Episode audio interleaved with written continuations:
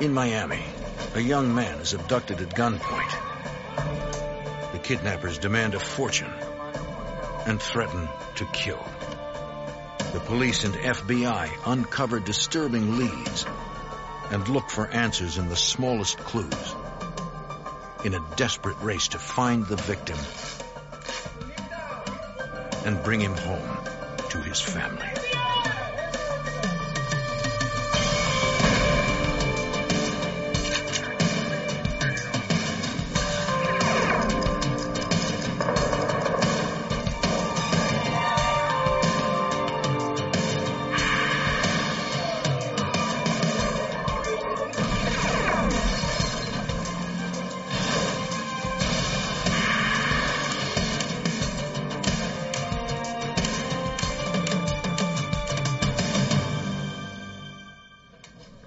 Kidnapping can shatter a family, bringing terror and heartache without warning. In 1984, with the flash of a gun, an ordinary business transaction became a violent abduction. In seconds, the son of a wealthy Miami developer was gone. I'm Jim Kallstrom, former head of the FBI's New York office. The kidnapper's motivations seemed to be money, but agents would learn this case and its resolution were more complicated than anyone believed.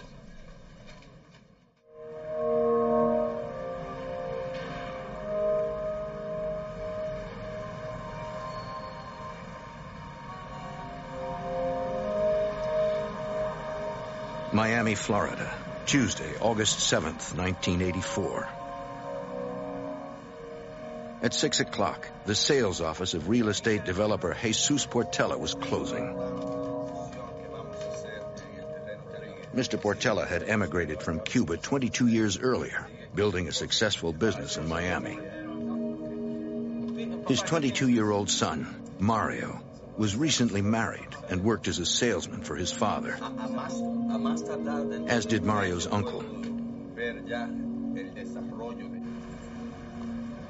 A little after six, a couple approached the office.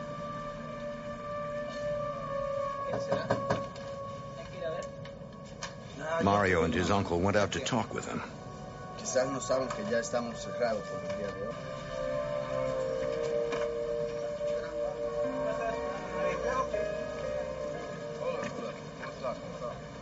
Couple asked about condo prices.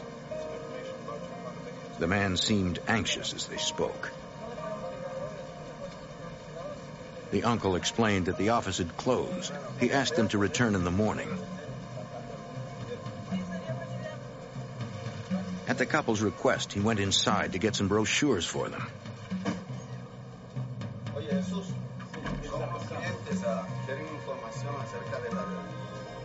He didn't see what was happening outside. An armed man had pulled up, and the three were abducting Mario.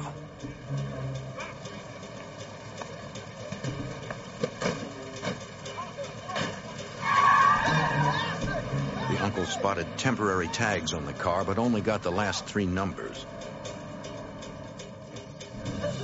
He told Jesus what he saw. Mario, forced into a blue and gray car, heading north on 122nd Avenue. Then he called the police. But Mario's father couldn't wait for the police to arrive. He went looking for his son.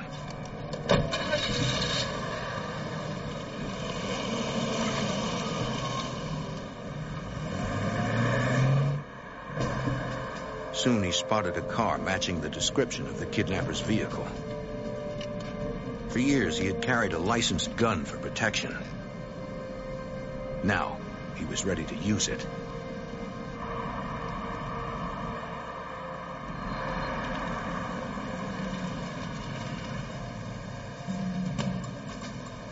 But it was the wrong car.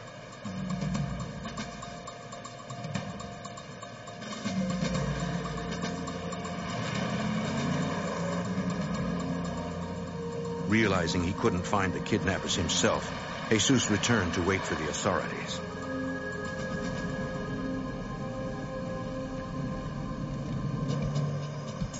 The Metro-Dade police responded to the kidnapping call. For Detective Alvaro Romero, abductions were not unusual in 1984. At that time, we were inundated with kidnappings. We had probably one kidnapping a month related to narcotics or drug related kidnappings, where the victims would either be involved in drugs themselves or possibly fam- family members were involved in, in drug dealings.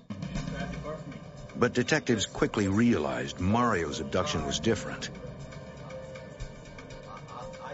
Questioning Mr. Portella and, and, recognizing the fact that he was a prominent businessman in the community led us to believe that it was not narcotics related and strictly a financial gain for, for the people who kidnapped his son. It meant anybody who knew of Mr. Portella's wealth could be a suspect. Hoping the kidnappers left some trace behind, crime scene technicians dusted the door for fingerprints. Mario's uncle believed they might have touched it as they peered inside. No usable prints were found. Less than an hour after the kidnapping, the phone rang. Hello? See? Speaking in Spanish, the caller asked for Mario. Mr. Portela didn't recognize the voice.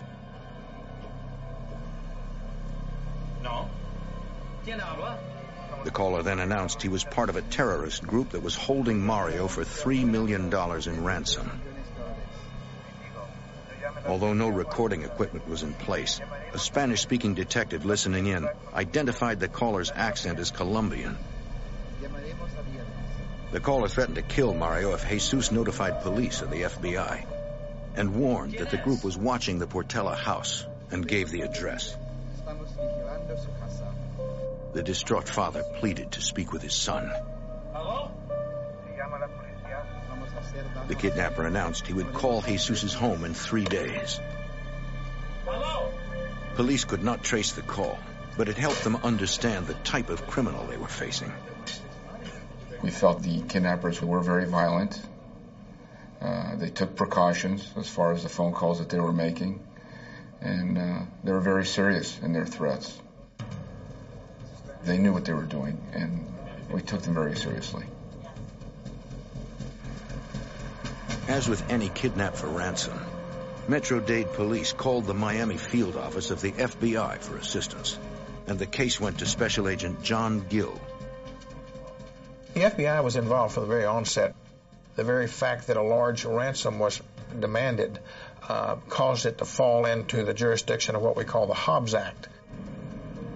The Hobbs Act makes extortion affecting interstate commerce a federal crime and Mr. Portella's business reached across state lines. Agents from the FBI's reactive squad installed recording equipment on Mr. Portella's office and home phones and arranged to have all incoming calls traced. The next day, Special Agent Gill wanted to talk with Jesus Portela, but not at the trailer or at home. He asked Jesus to meet him at an empty garage. Agents watched the entrances and exits of the garage for any sign of the kidnappers, but did not see anyone. As far as they could tell, it was safe for Gill to question Mr. Portella. Portella, Yes. My name is John Gill. I'm the Service. I have been assigned the administrator of this kidnapping. The agent asked if Mr. Portella knew of anyone who had a grudge against him, or if he had ever been threatened. The worried father could think of only one minor incident. He said that eight months earlier, a man and woman burst into his office. He knew the woman. Her name was Rose de Parias. She recently purchased a condominium from him and said she discovered her neighbor's payments were lower than hers.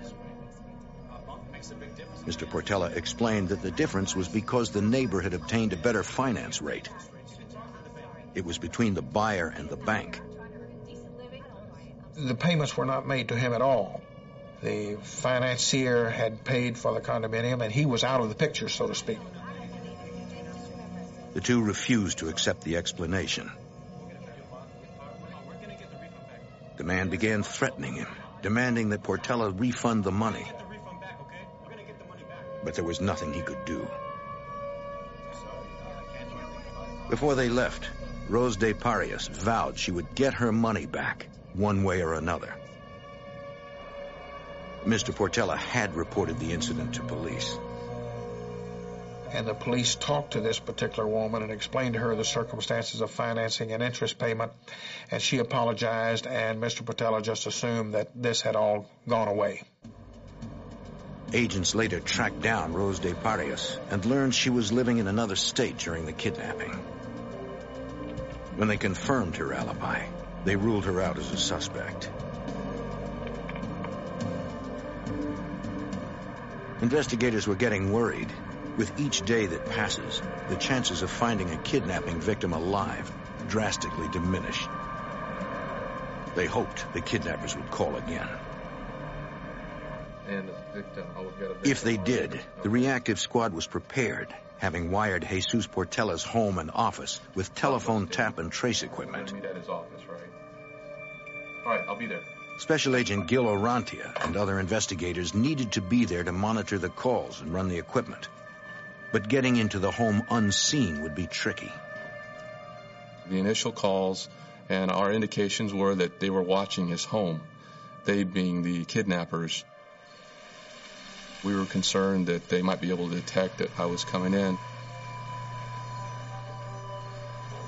They needed Mr. Portella's help. I was crouched in the back seat as we drove to his home. We went into the garage and then we went into the house. We wanted to be able to record the phone calls and be able to capture everything that was said to him regarding any ransom demands. Agents and Metro Dade detectives would take shifts, staying with the Portella family 24 hours a day. They briefed Jesus on how to handle the calls. He would be the lead in the effort to get his son back. One of the things early on, obviously, was to determine if he's even alive or not. And we discussed with Mr. Portella some of the things that he could ask the kidnappers, which only Mario Portella would know, proof of life questions, if you would, that could come back to us to verify, yes, we know he's alive.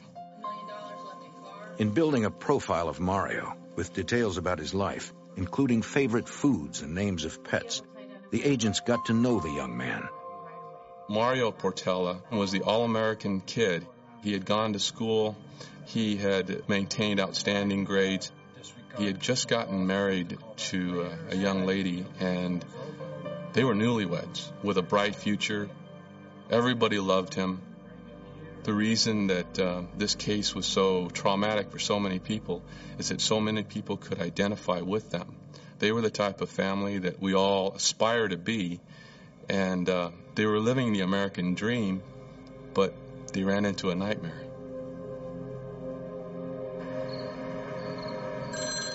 As promised, the kidnappers called three days after the abduction.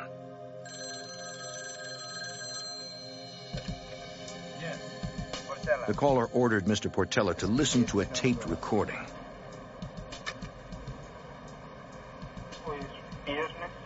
The voice on the tape was Mario. He pleaded with his father to pay the ransom money, warning the kidnappers were serious and would kill him if he called the police or the FBI. Jesus told the caller he had discreetly begun the process of securing the money from his bank. Agents reminded Mr. Portella to ask the proof of life questions, including what Mario's nickname was as a child and the name of the dog his wife used to have. The man agreed to call back with the answers.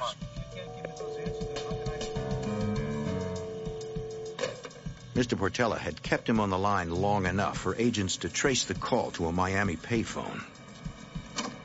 But the caller had gone before surveillance units arrived.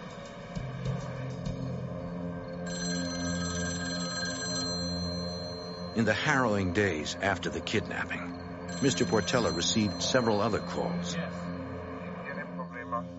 Speaking in Spanish, a different man talked vaguely and mysteriously of a business proposition apparently unrelated to the abduction.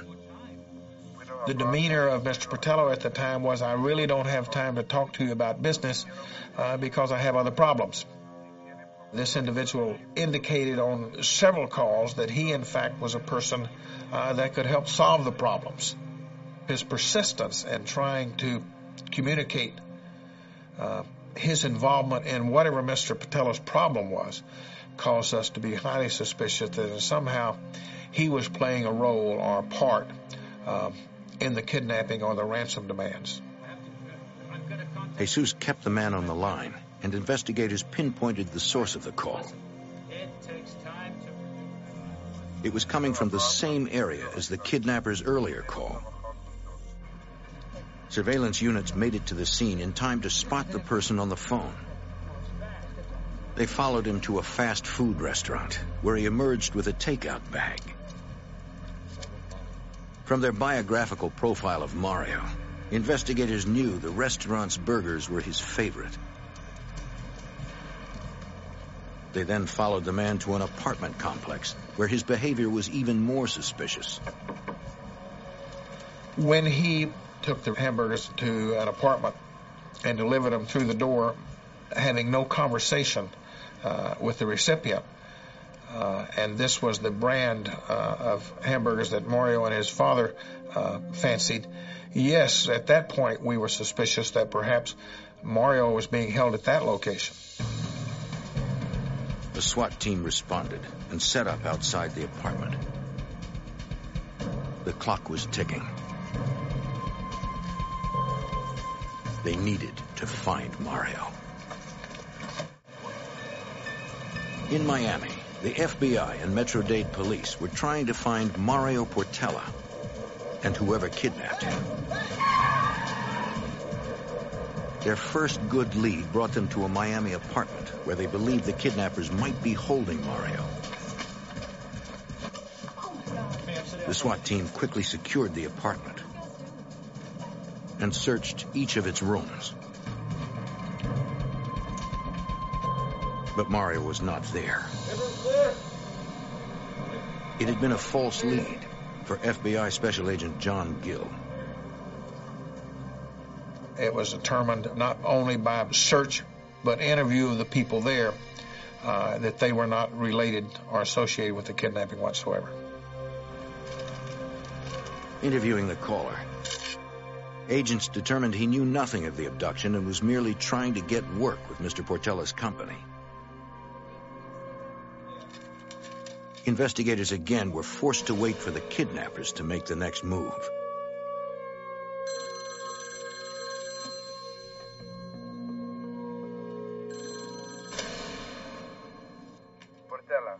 It was the original caller. He answered the proof of life questions correctly, suggesting Mario might still be alive. And again demanded $3 million. As instructed, Jesus tried to keep the caller on the line. He said he had spoken to the bank and could only come up with one third of the amount. As Mr. Portella negotiated, agents traced the call to another Miami payphone. Units were on their way. Eventually, the caller agreed to $1 million. Trying to stall longer, Mr. Portella said it would take time to get the money since the bank was closed for the night. But the man ordered him to have it ready when he called back in three hours with instructions for the drop. Once again, he disappeared before authorities could arrive. Within the hour, Mr. Portella met plainclothes agents at his bank. Looks like it's all here. You go ahead and sign for it. There, the FBI recorded the serial numbers of the bills that made up the million dollar ransom, so they could be traced when the kidnappers spent them. Good. Okay, gentlemen? Thank Yes? you. Thank you. Thank you. At the Portella home, agents hid a tracking device in the briefcase, hoping it would lead them to wherever Mario was being held.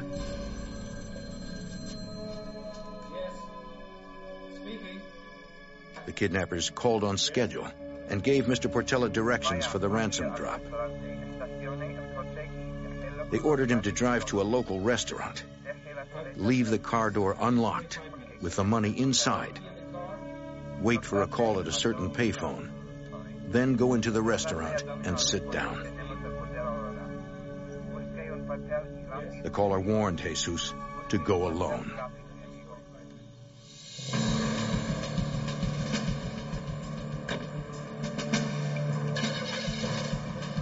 With the loaded briefcases, Jesus began the trip. It took less than half an hour, but to the worried father, it must have seemed an eternity. The restaurant was in a tough and dangerous part of Miami. Undercover agents and Metro Dade detectives were already there, watching. Agents also manned an empty apartment with a view of the restaurant. Jesus Portella arrived, carrying a million dollars in cash and hoping finally to get his son back. But he would soon discover that nothing was as the kidnappers said it would be. Jesus Portella was on his way to deliver a million dollar ransom in an unsafe part of Miami hoping to get his son Mario back. The way he handled the troubling and dangerous situation impressed the investigators working with him, including FBI Special Agent Gil Orrantia. For him to have endured what he did, I have all the respect for him in the world. He performed very, very well. He did the things we asked him to. He did things that probably most of us couldn't do the FBI and Metro Dade police had undercover personnel staking out the restaurant.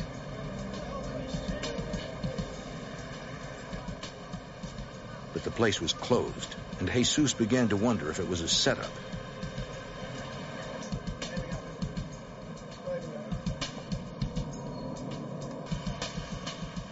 Found a payphone, though not where the kidnappers said it would be. He was nervous about leaving his car unlocked with a million dollars in it. He hoped the kidnappers would call before anything happened to him. If thieves made off with the money, he might never see his son again.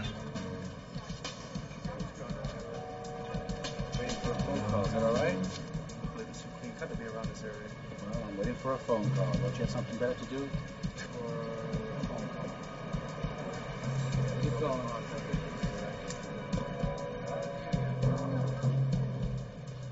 Though he waited, the phone call never came. Eventually, Jesus had to leave. With the ransom money, but without Mario.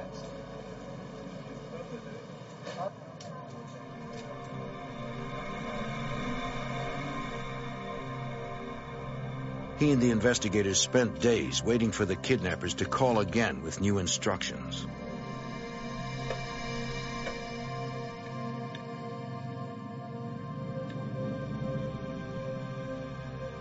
There were no ransom calls that came after the drop failed. We were concerned at that point because obviously um, our only connection to them were the phone calls. That was our connection to the bad guys. That was our ability to do something about what they were doing. And when they stopped calling, we became very worried. Although the kidnappers were not leaving new clues with ransom calls, older clues were beginning to pay off. FBI Special Agent John Hanlon was trying to find the car used in Mario's abduction. It was an older blue and gray four-door Chevrolet sedan and had temporary dealer tags, which were not in DMV databases at the time. And of course, with a paper tag, it can't be traced, so the car looks uh, perfectly legitimate and doesn't draw the attention of uh, law enforcement. Hanlon knew used car dealerships sometimes illegally rented cars that were for sale, placing temporary tags on them. He began phoning every dealership in the area. The time-consuming work paid off when Hanlon spoke to a clerk at one dealership in Miami. I asked her, "You rent any old cars?" And she said, "Sure." You know, and uh, you know, any uh, old with paper tags? And she said, "Yeah." And I said, "Any old Chevys?" She said, "Yeah." I, uh, I asked her, I said, "Any blue and gray ones?" She said, "Yeah." I says, "Where is it?" She says, "It's here." And I said, "Well, uh, when when when was it rented?" And she says, uh, "August the 7th." And I'm thinking, "Oh my God." August 7th was the day of the kidnapping. When agents discovered the car had been returned the next day, they impounded it to have it searched for evidence. Metro Dade forensics technicians processed the vehicle. They found no usable hair, fiber, or fingerprint evidence. But they did find a keychain under the back seat. The FBI knew that Mario Portella drove a Volvo. So we barreled back over there, picked up the keys. We showed them to the family members. Of course, they identified them. It also fit his uh, automobile, and we took it by the house, and the, the house key fit his home. It meant that vehicle was most likely used to abduct Mario Portella. Checking records, agents learned a woman named Julita de Parias had rented the car. The clerk at the dealership said the woman came in with a man she said was her brother. Hanlon requested driver's license photos of Julita de Parias and her siblings. Nine days after the abduction, Hanlon met with the clerk who had rented out the car showing her a photo lineup that included a picture of Julita de Parias, along with several decoy pictures. The clerk identified Julita de Parias immediately.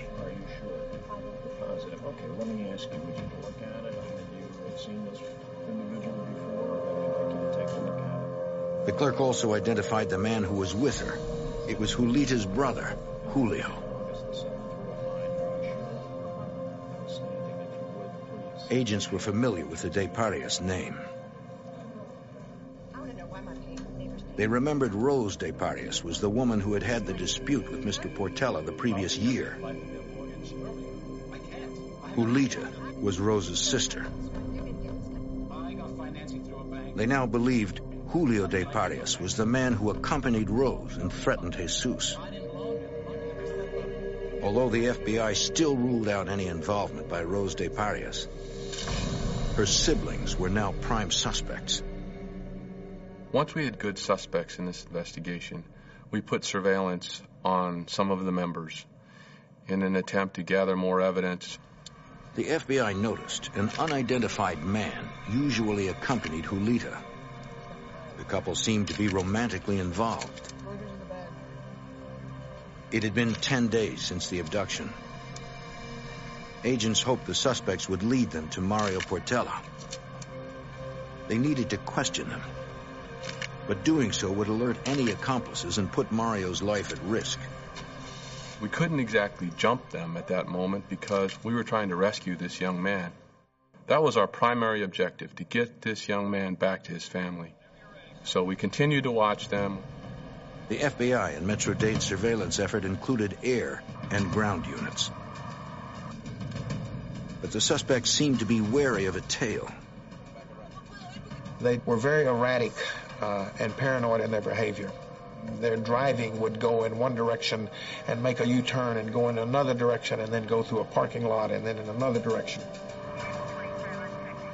which was very taxing on our ability to surveil in as much as you only have a limited number of, of, automobiles to conduct a surveillance. And when you're passing by the same subject three and four times in the course of one trip, uh, the chances of being identified as a surveilling vehicle are great. The suspect's counter surveillance techniques worked. Following them exhausted the helicopter's fuel supply, forcing agents to turn back. Ground units tried to remain undetected and keep the suspects in sight, but soon they lost them.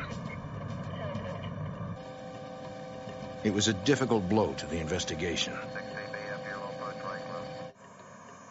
Three days later, and 25 miles north of Miami, in the town of Davie, Florida, two teenagers were walking in a field when they made a grim discovery that would provide terrible answers to a family hoping for the best.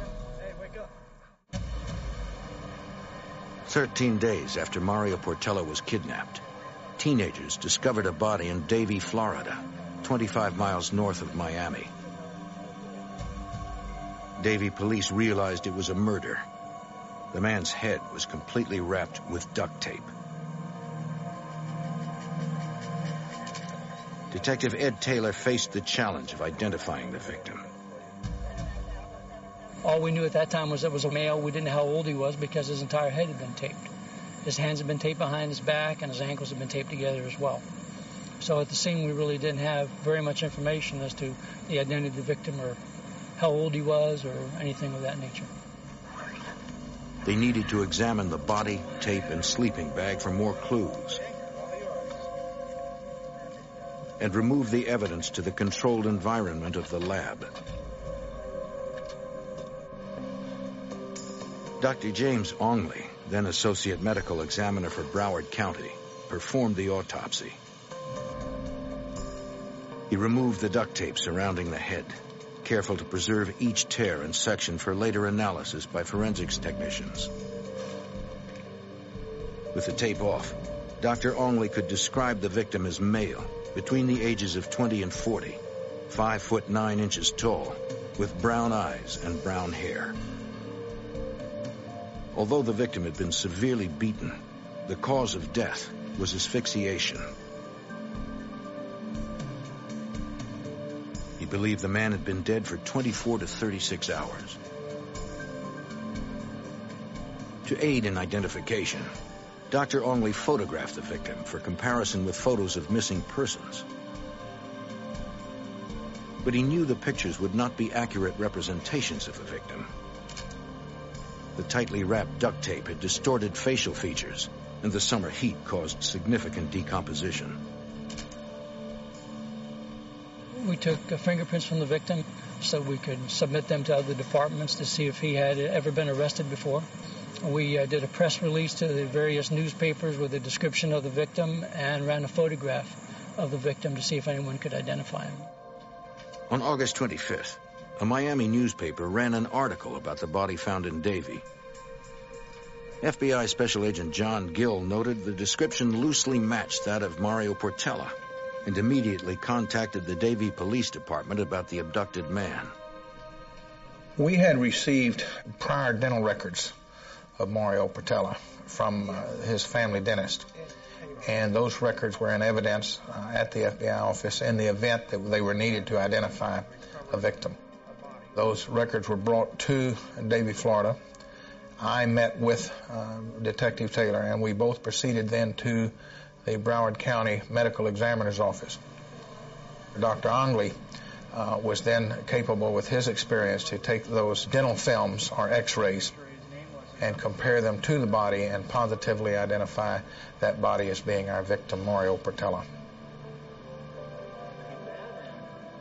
For everyone trying to bring Mario home to his family, the news was devastating.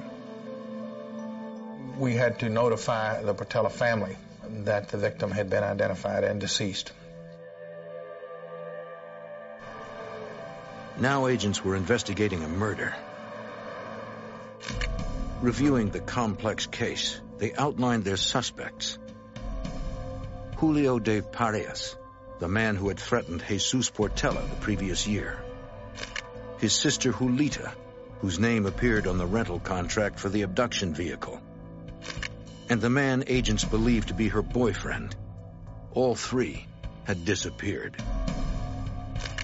Agents also developed another suspect, Hector de Parias, Julio and Julita's brother. He was close to his siblings and had a criminal record. Now with no chance of finding Mario alive, the FBI's investigation could be overt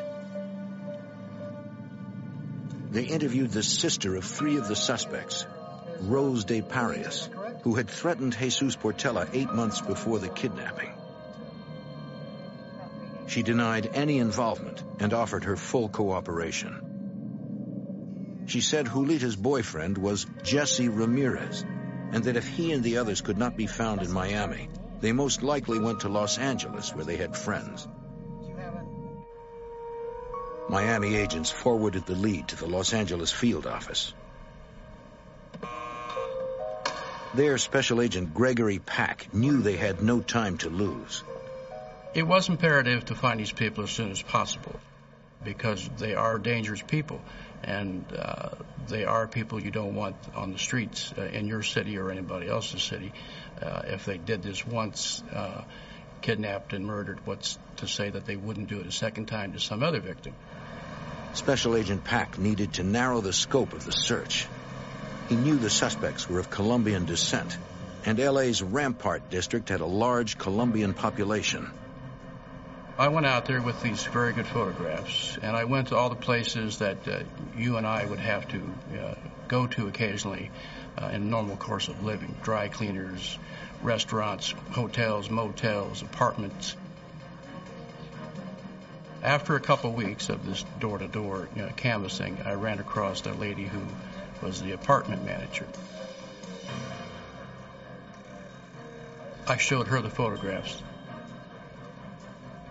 she recognized Hector, Julita, and Julio de Parias as new tenants, but said they seemed to be rarely at home.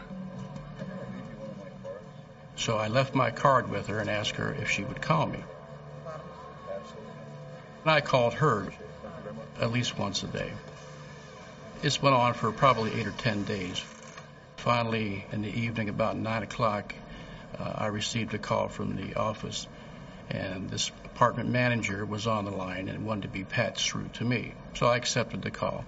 And she told me that the people that I had been looking for uh, were in the apartment now. We approached the apartment house, uh, took up various positions so there wouldn't be any escape out the windows or, or other doors. And as we ran in the front door, there was a gentleman pointing a revolver at us. So we tackled him, uh, wrestled the gun from him, uh, took him into custody, and then there was another uh, person there. The man with the gun was Julita's boyfriend, Jesse Ramirez. He was held on charges of assaulting a federal officer. The other man in the room was Hector de Parias, Julita and Julio's brother. He was held on a parole violation for drug possession and burglary. Two suspects were in custody, but two were still at large. We knew Julita and Julio were still outstanding. So uh, when we left, I had two agents remain at the apartment.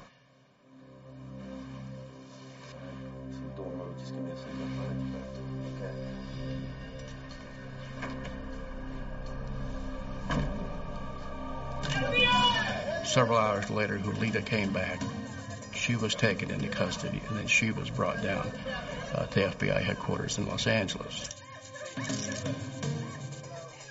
Agents waited for Julio de Parias, but he never showed. The case agent in Miami, John Gill, learned of the arrests.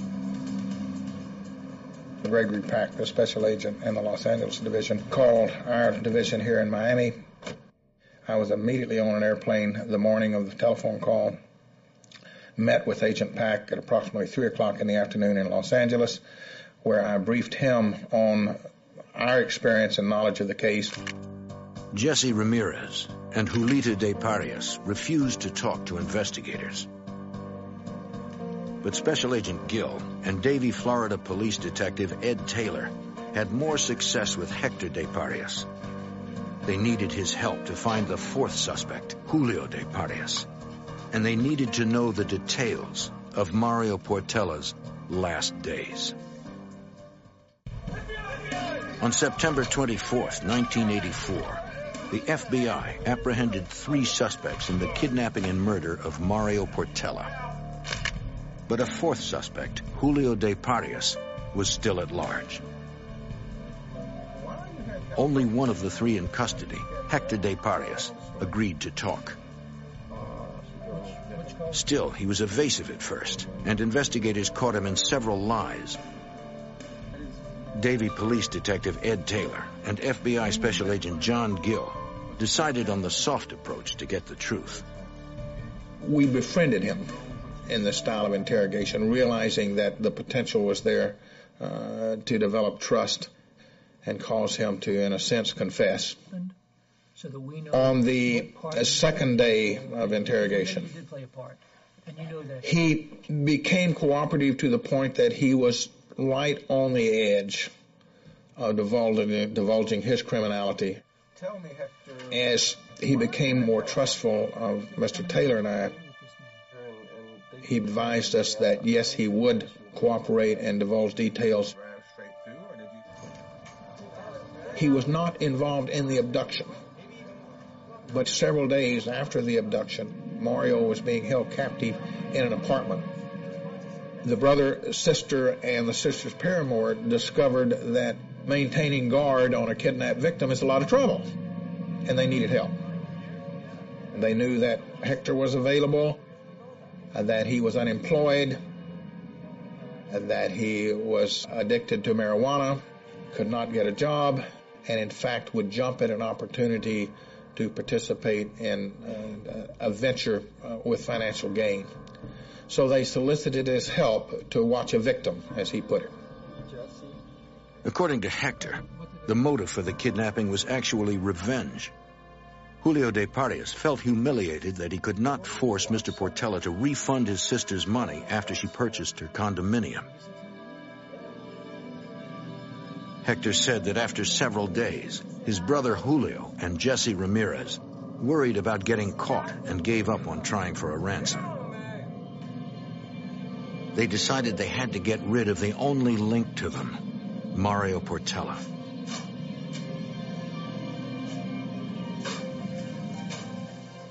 So on August 17, 1984, 10 days after the kidnapping, they decided to murder him. Jesse Ramirez began wrapping Mario Portella's head with duct tape as he pleaded for his life and prayed. As Mario struggled to breathe, Jesse beat him with a metal bar. After the murder, Julio de Parias paid Jesse Ramirez $1,000 for the job. Hector claimed to have no idea of Julio's whereabouts but he did know where Mario was held and murdered. Hector not only was able to give us an address of, a, of an apartment complex and the building unit, Hector was even able to draw us a diagram of the interior of the apartment, uh, where the various rooms were, furniture, where the murder had taken place. Team of agents, detectives, and forensics technicians rushed to the apartment in Miami.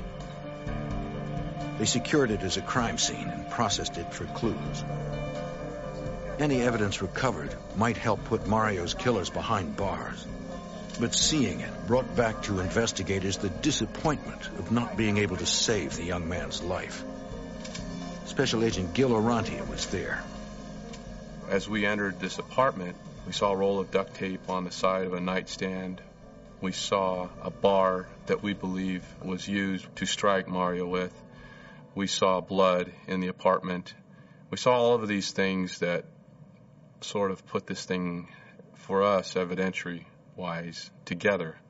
But it was a difficult thing to look at. It was, um, it was a situation where, you know, our goal was to to do the right thing and get him saved, and we couldn't do it. And it was it was tough. It was tough for us to look at that.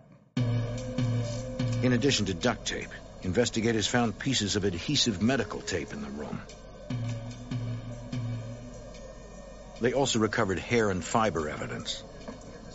Everything was cataloged and sent to the FBI lab in Washington, D.C. for analysis. There, Special Agent Hal Deadman of the FBI's Trace Evidence Unit analyzed the items.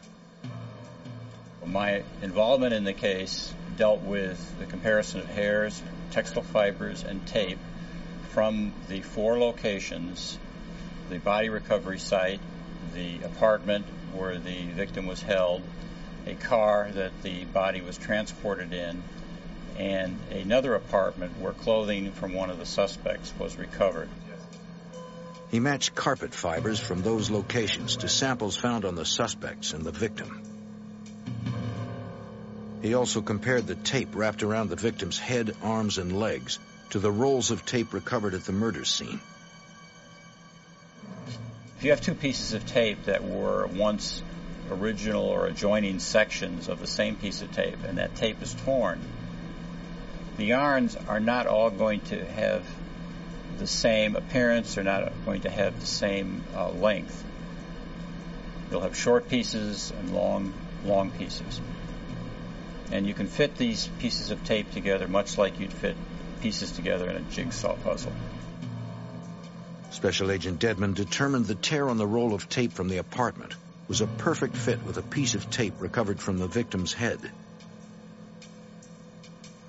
He also compared the tears on a strip of medical tape found on suspect Jesse Ramirez's shoes to those on the roll of medical tape found in the apartment and to those on a piece from the victim's body.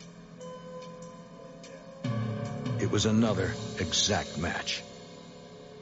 Each piece of evidence contributed, and the result was that there was a tremendously strong association between the suspects in this case and the victim.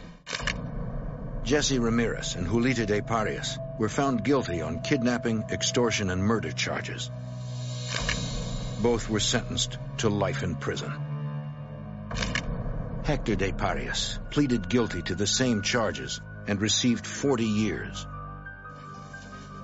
But the fourth suspect, Julio de Parias, was still out there. We believe that he could have fled to Latin America somewhere. So we printed up wanted flyers that you'd find in your post office and police departments. We sent them all over the place. And we developed the same ones in Spanish. And we distributed them throughout Latin America.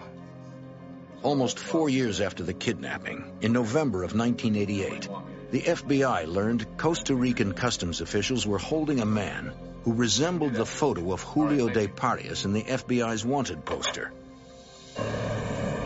Special Agent Orantia flew to Costa Rica. The man did look like the photo, but it was his voice, the one from the ransom calls, that tipped Orantia off. I had listened to those phone calls over and over and over again, hundreds of times. I knew that voice. That voice was a part of me as much as anything's a part of me. So at the moment he opened his mouth, that was it. That was it. It cinched it. I knew it was him.